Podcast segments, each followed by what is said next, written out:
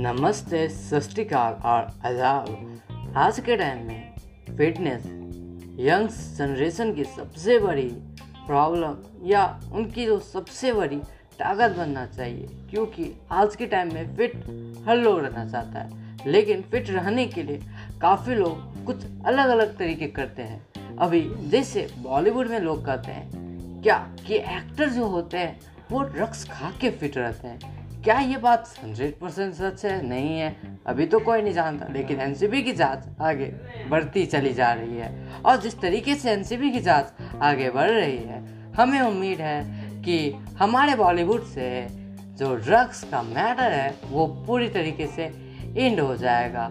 और जो यंगस्टर है वो चाहते हैं जिम करें, फिट रहें, अपने मोटापा को कम करें। जो आजकल के लाइफ में बड़ी प्रॉब्लम तो यूथ के लिए तो है ही, लेकिन जो ज़्यादा एज के हो जाते हैं, उन्हें सब में इंटरेस्ट ही कहाँ होता है?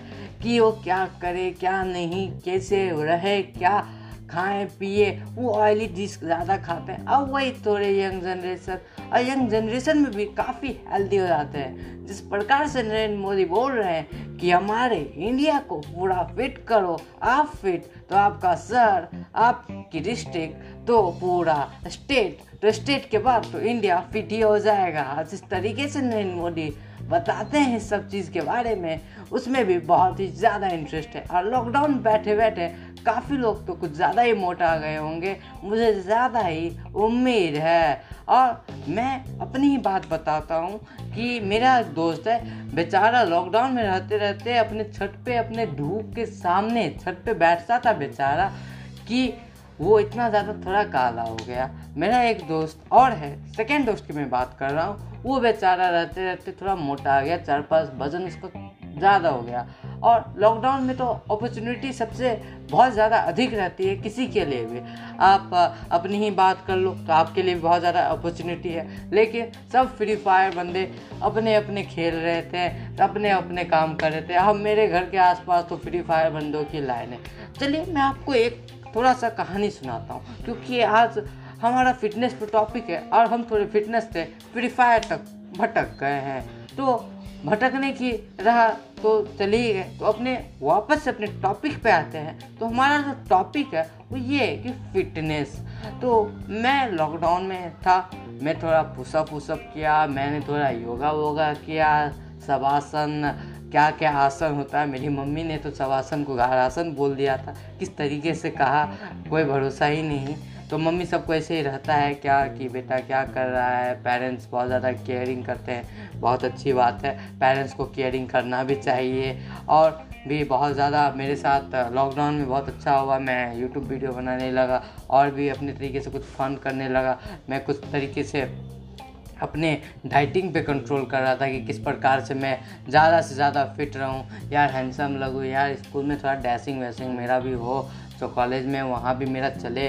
अब जाओ भी जगह पे आप रहते हो। जैसे आप स्कूल में पढ़ते हो तो आप स्कूल मान लो कॉलेज में पढ़ते हो तो कॉलेज एंड यूनिवर्सिटी में पढ़ते हो तो यूनिवर्सिटी और भी काफ़ी जगहों पर। तो ये सब तो हमेशा चलते ही बन जाता है। और लॉकडाउन में मैंने अपना काफ़ी समय भी व्यक्त किया अपने टीवी पे। मतलब बहुत ज़्यादा इन्वेस्ट किया अपने टीवी पे। बहुत ज़्यादा मैं टीवी देख रहा था। अभी तो आईपीएल का सीज़न स्टार्ट हो गया है। पर डे आईपीएल पढ़ाई लिखाई तो पूरे बाईस हो गए और एक कहावत भी कहा जाता है क्या कि बनोगे लिखोगे सॉरी पढ़ोगे लिखोगे बनोगे नवाब और खेलोगे खुलोगे बनोगे नवाब। ये मैंने एम एस धोनी एक मूवी देखी थी इस बिटवीन द लॉकडाउन में उसमें मैंने ये सुना था। सो so, दो तरीके से एक और है क्या खेलोगे, लिखोगे, बनोगे खराब पढ़ोगे, लिखोगे, बनोगे नवाब तो इस तरीके की बात आपके घर में, आपके जो नेबर्स है, पड़ोसी हैं, वहाँ भी बहुत ज़्यादा मैक्सिमम तो चलती ही रहती है। तो आज का जो हमारा पॉडकास्ट का जो टॉपिक था, इसी पे एंड करते हैं।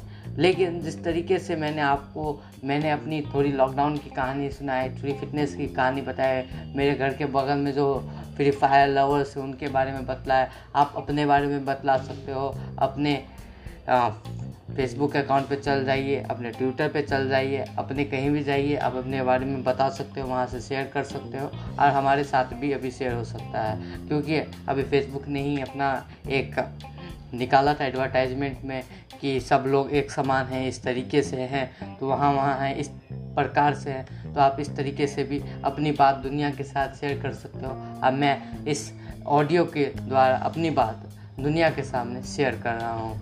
तो फिर अगले मिलेंगे अगले बार मिलेंगे अगले पॉडकास्ट में तब तक, तक के लिए बाय